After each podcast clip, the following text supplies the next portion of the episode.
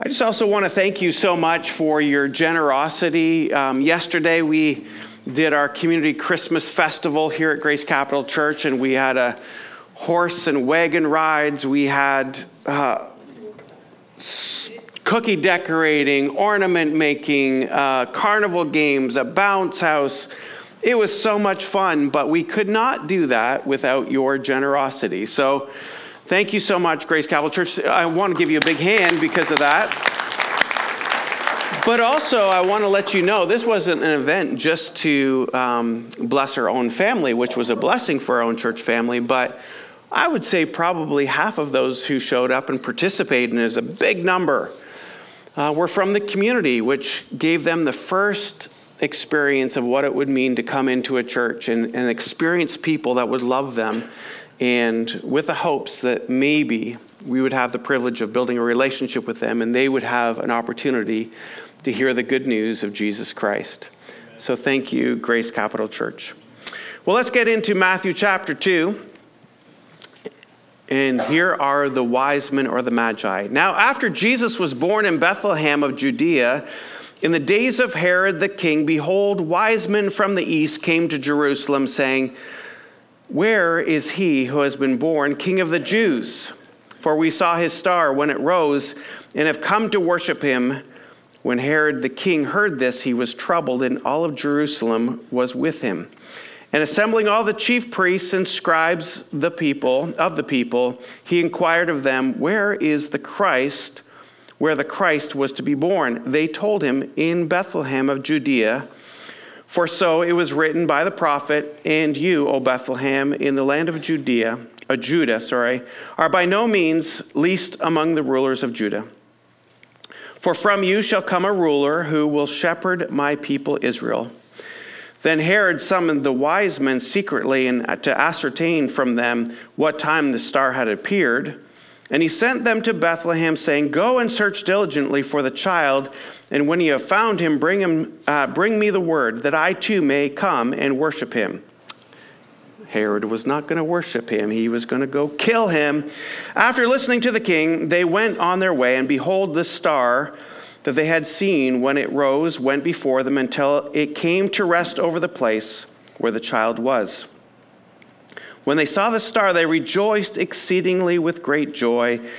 And going into the house, they saw the child with Mary, his mother, and they fell down and worshipped him.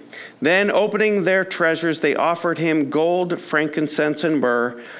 And being warned in a dream not to return to Herod, they departed to their own country by another way. My question for us today is um, the star. The star is a sign. And are signs good for us to look at today? Are signs informing us of something today? So we're going to learn from the Magi. We're going to learn from the wise men about signs. And we're going to title this, The Good, the Bad, and the Ugly of Signs. The Good, the Bad, and the Ugly of Signs. Because there's something that we need to understand about signs. There's God's way of communicating to people. After all, we've been talking about angelic visitations. That's a sign given to Mary and Joseph, and even dreams as signs given to the wise men here to say, don't go back to Herod. And, and yet we are looking in today's age and, and looking at, okay, there's a lot of signs around us. What should we be looking at, and what should it be telling us? And should we follow those signs? Are they ways to guide us, or are they really a distraction for us? Signs, the good, the bad, and the ugly, lessons from the Magi. But I want to let us know that, that let's just talk about signs from the good perspective. From the good perspective. If this is the good, the bad, and the ugly, the good part of signs. Signs have been known to, to give people direction, give people a, a sense of their faith and purpose. We remember in Judges chapter six, The, the account of Gideon, right? The, the fleece. And we, we actually have termed that basically on Gideon's life. We put a fleece out before the Lord. We're looking for a sign. And if you've done that, we know that sometimes that's okay and sometimes that's not okay. And we're going to be talking about the not okay of that. But But there are times that we are saying, God, we want to hear from you, and we're unsure, so we're looking for a sign, and that's okay. That's okay. But let me tell you that that sign should always lead us to Jesus. If you're looking for a sign, they should always lead us to Jesus, like the wise men were being led to Jesus by a sign, a star. Interesting thing about the wise men, though, some fun facts about them. How many wise men were there? See, see, I know I didn't want you to answer because I didn't want you to feel like you got the wrong answer. But traditionally, we've always seen in the Christmas narrative three wise men. But the only way that we have come up with that there were three was that there were three gifts. We don't know in Scripture how many wise men there were, but there were three gifts. So we assume that each wise man carried a gift. There might have been three, so you could be absolutely right. But we don't know for sure. It's interesting, though, these wise men, these magi, they came from the east, and what do we know of them? Maybe they were astrologers because they were looking for signs in the sky. We assume they were wealthy because they actually had gold to give, so that probably was a great indication, and we assume they were people of prominence because they had direct access to King Herod. But the wise men... We also know they're from the east, so they were not of Jewish descent, and so it was really fascinating that they would come. And in many ways, I love the account that wise men showed up on the scene to worship Jesus, is because it's showing that, that Jesus came not only from, for the Jews, but he came for all humanity, that the wise men who were non-Jewish, this was really the first act of a Gentile to come and worship Jesus, which was spectacular. Gold, frankincense, and myrrh.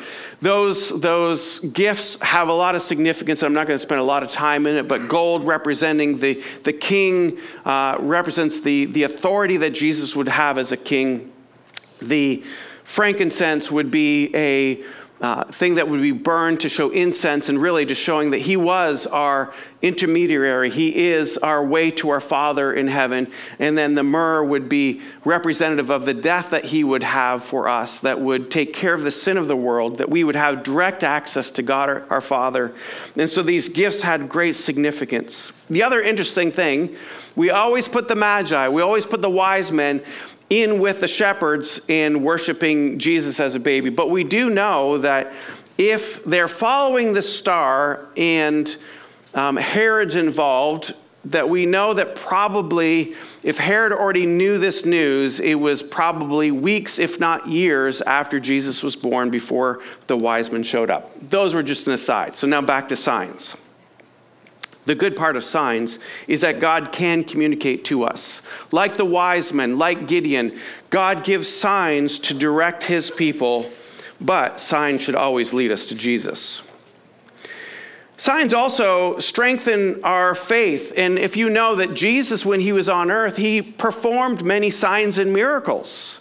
And in many ways, he says in this, in John chapter four, forty-eight, unless you people see signs and wonders, you will never believe. And in many ways, he's trying to cultivate this belief. He's trying to cultivate faith in people. And so Jesus is saying, okay, signs are okay, but, but the sign should produce something, increase our faith. Signs should lead us to Jesus.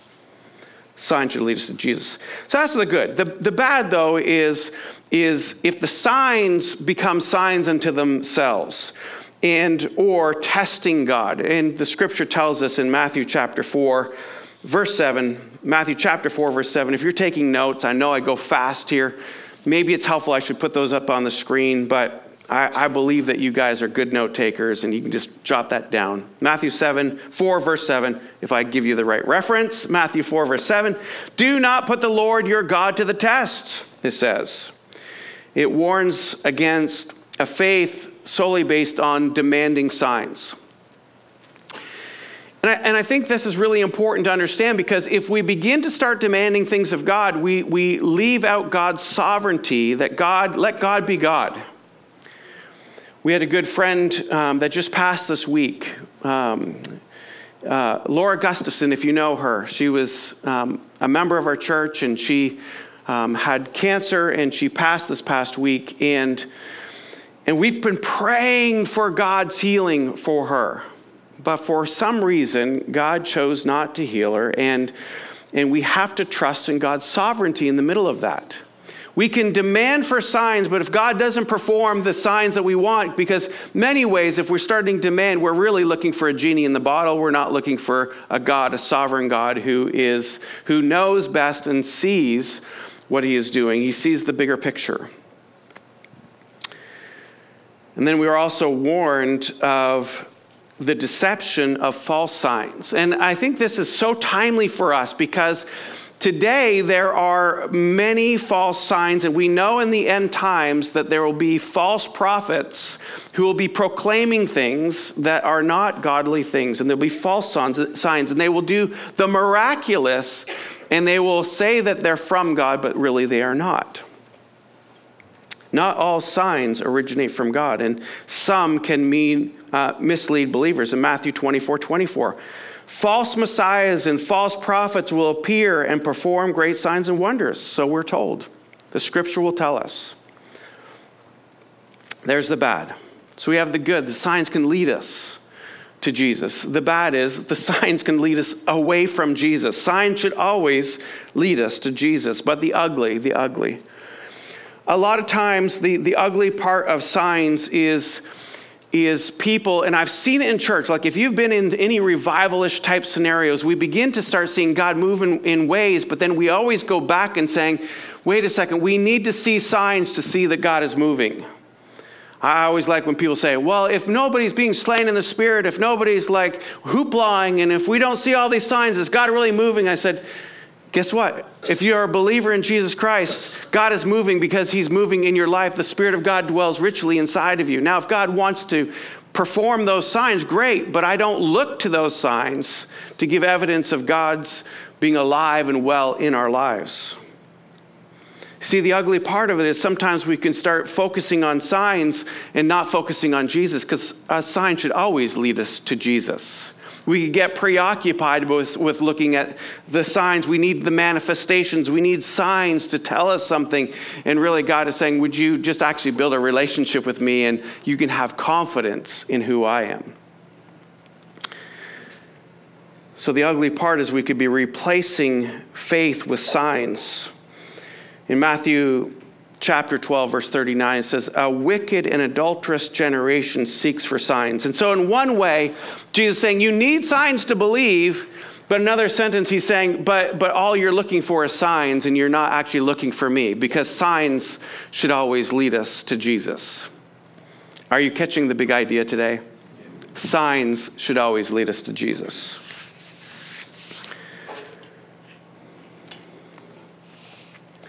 So as you're beginning to look at signs, and I'm going to start actually saying, okay, Jesus' first arrival was by a sign of an angelic visitation and a sign by a star that, that guided the wise men. And these wise men give us an idea that, that it's okay to follow a sign, but our sign should always lead us to Jesus. We're going to start looking at some signs of Jesus' second coming, because I think it's interesting as the world is unfolding today, we'd have very strong evidence to say that there are signs of preparing us for Jesus' return. But as we begin to look at signs, the signs should always line up with the Word of God and serve to strengthen and not to replace our faith. It's fascinating, right? We get really preoccupied with some really bizarre signs, and we get, or not so bizarre signs, like we can get fascinated by even end time events. And if they're not leading us to Jesus, the signs are actually not helpful. Signs should always lead us to Jesus. So let's look at some end time signs that are told um, to us from the scripture. First of all, we would know this. And, and by the way, there are different interpretations of what these signs are from different faith traditions. Christian faith traditions, but there will be some different interpretation. My job is not to interpret today, but my job is to communicate what the scripture says. Number one, in Matthew twenty-four, six through seven, it says that there would be signs leading up to Jesus' second coming. There would be wars and conflicts. Jesus mentions there'll be wars and rumors of wars. And the escalation of conflicts today around the world. Now, conflict is not new, but the escalation of the number of conflicts, and I'm finding it's fascinating, but very sorrowful, the same way a lot of lives are being uh, taken in the um, Israeli um, Palestinian war in Gaza. It's it's be looking at that. There seems to be something unfolding, and it's seeming to put, be pulling in other people into that um, conflict as well. And this may be a sign of Jesus' second coming. Number two, it says in Luke twenty-one, uh, verse eleven, there would be uh, signs of natural disasters, the, and the occurrence of earthquakes and famines and pestilence and fires can serve as signs in preparation of Jesus' return. It's intensifying in frequency, and aren't you excited? We're going to get another little uh, storm on Monday. It's not going to be snow. It's going to be rain or Sunday. Um, my kids love to surf, and so they're like, "Dad, there's going to be ten-foot waves on the ocean. Let's do it." I'm like, do not put your life in danger like that, but they feel like it's fun. I see danger. They see opportunity for adventure. uh, Okay, number three, increase in lawlessness and immorality. Are we becoming a more moral society or a more immoral society? Immoral. Are we becoming more law-abiding, or are we becoming more lawless? Second Timothy three, one through five says um, that it, it speaks of this rise of lawlessness and this decrease of moral values. And And if you've seen that sign, and it's not just here in our, the U S, it's, it's a, like a global phenomenon of, of people just doing what is right in their own eyes. Um, no longer law is uh, there to break, not to keep, and the moral, there's no moral compass any longer. Except those faithful, right? Those faithful who want to pursue Jesus. Number four, persecution of Christians. And again, this is not new. This is throughout history, but this will be the signs of, of the return of, of Jesus. And so, by the way, if you ever face persecution as a Christian, consider it an honor. And in Matthew twenty-four, verse nine, it said there would be hatred toward believers. And so just be prepared. There's going to be a rise of that. And I don't want you to be uh, unaware or unprepared. And then number five, false prophets and deception. Matthew twenty-four, verse eleven.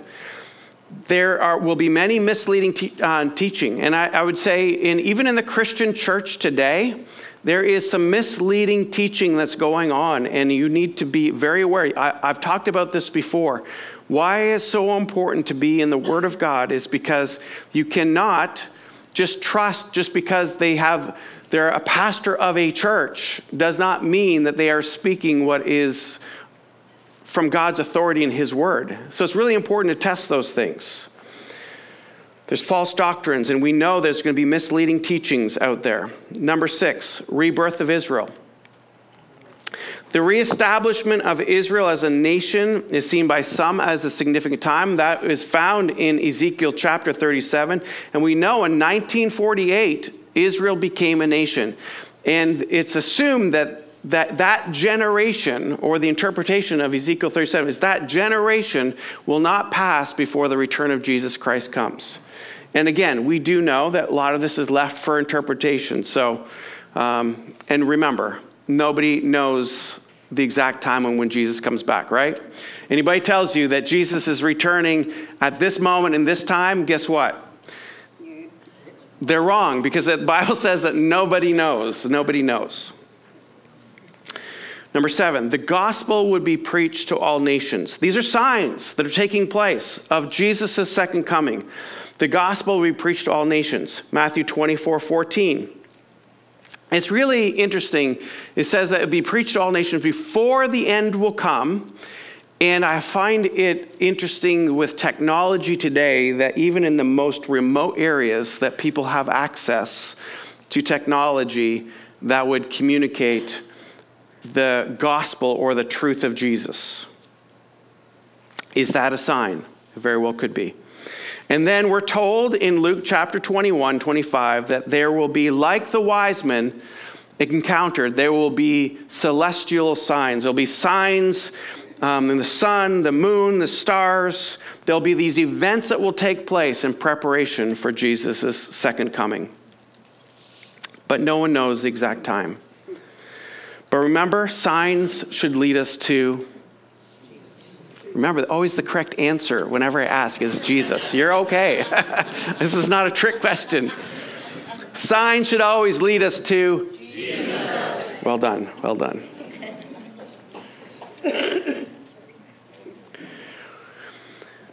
But as we look to signs, right, as we look at signs that lead us to Jesus, as we're beginning to be aware of the signs of the times, we're beginning to sense that there's something stirring, and they are going to lead us to Jesus. We're not going to get so preoccupied by the signs. We're not going to be looking to the signs, but we're going to be looking to Jesus, who is the author and the finisher of our faith.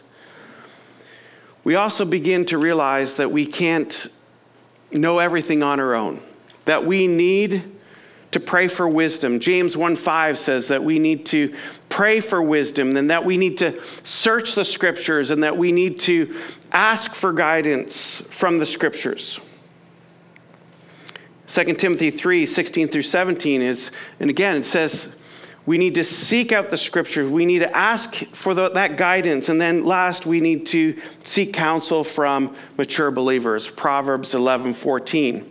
There, there's something about seeking counsel that begins to create an assuredness for us.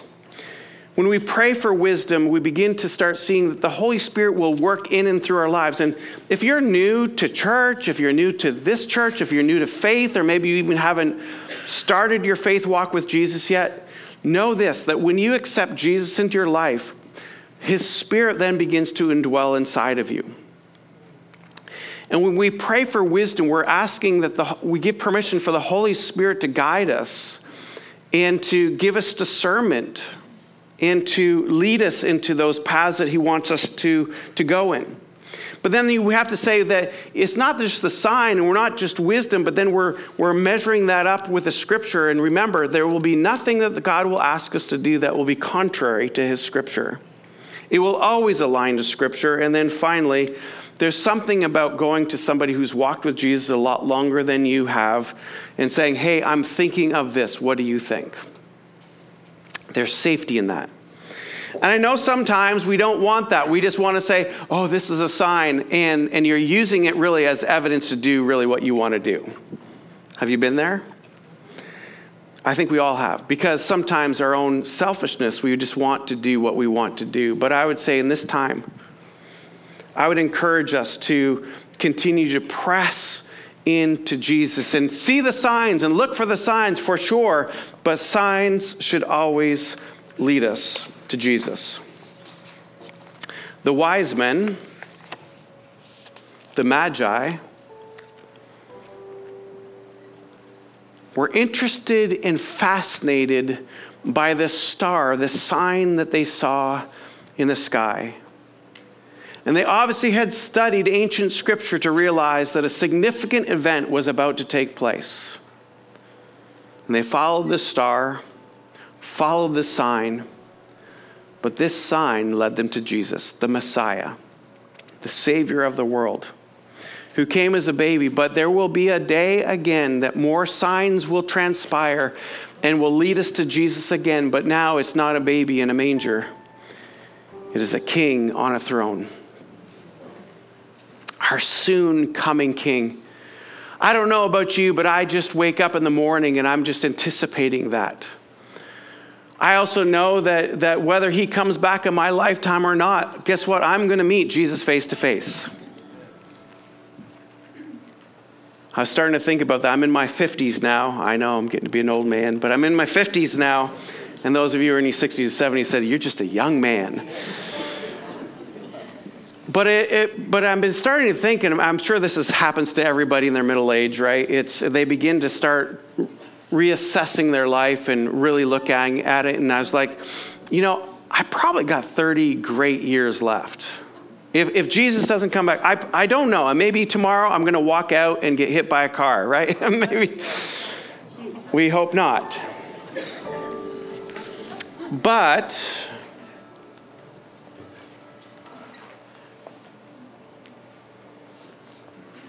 But I've just realized that I want to live my life to the fullest every day.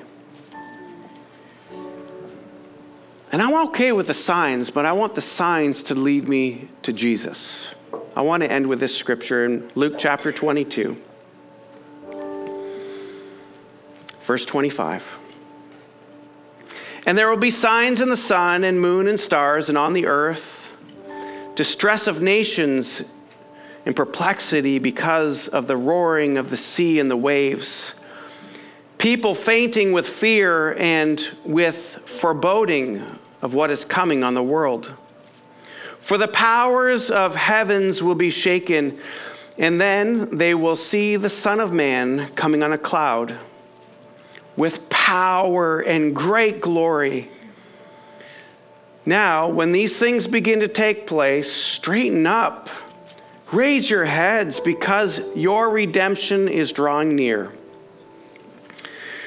Then Jesus goes on to say the lesson of the fig tree. He says this, and he told them that parable, look at the fig tree and all the trees. He's saying it's okay to look for signs. As soon as they come out of leaf, you will see yourselves and know that the summer is already near. So also, when you see these things take place, you know that the kingdom of God is near. Truly, I say to you, this generation will not pass away until all this has taken place. Heaven and earth will pass away, but my words will not pass away. Then he goes on to say this, and I think this is our takeaway, because signs lead us to Jesus. Jesus. But watch yourself, lest your hearts be weighed down with uh, dissipation and drunkenness and cares of this life. That the day come upon you suddenly like a trap. In other words, you're not aware because you've just been so preoccupied with with life and having fun or wine or alcohol. For it will come upon you, all who dwell on the face of the whole earth. In other words, everyone's going to be affected. But stay awake at all times. It's not saying don't go to sleep. He's talking about spiritual awakeness. Stay awake at all times, praying that you may have strength to escape all these things that are going to take place and to stand before the Son of Man. And to stand before the Son of Man. If you've been around Grace Capital Church for some time, you, you know what I will say to you. What is our purpose? We're getting more people ready to meet Jesus face to face. And that means getting ourselves ready. This Christmas season, let us not be so preoccupied by the busyness or the gifts or the gatherings, and we forget that we are to prepare ourselves to worship our not only the King who came to the world, our Savior of the world, some two thousand years ago, but we get to worship an alive Jesus who is alive today. And he's going to be our soon coming King. Prepare your hearts to meet Jesus face to face. Would you do that? Because be looking around. The signs are telling us something, and it's okay to look at the signs, but the signs will lead us to Jesus. Let's pray. Father, we just ask that we would continue to be vigilant. Let us not get so preoccupied with the cares of this world or numbing ourselves from, from feeling these feelings or getting so preoccupied with life that we don't have our heads lifted up to see the signs that are around us. But Lord, let us not just get fascinated with signs and, and lose our faith or preoccupied by the happenings of the world, but realize that all signs should lead us to Jesus. Keep that in our hearts, Lord, that we would be prepared for your return.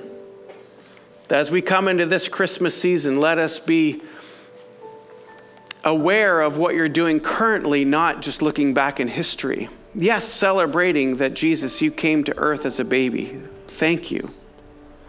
The simplicity of that, the way that you came, Jesus, in a manger, humbly, open to all.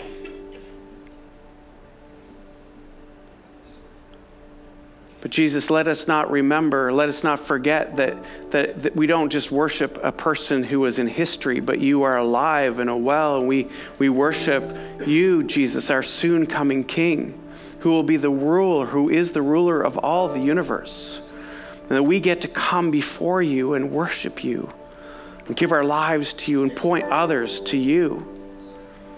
Father, help us to experience this Christmas season in anticipation of your return, celebrating who you are today and tomorrow and forever. And everybody said, Amen. Amen. Thank you so much for watching us online. We're so glad that you joined us. We trust that Jesus has spoken to your heart and you've been challenged by his word. If you'd like to know more information about Grace Capital Church, please visit us at g c c n h dot com. We'll see you next time.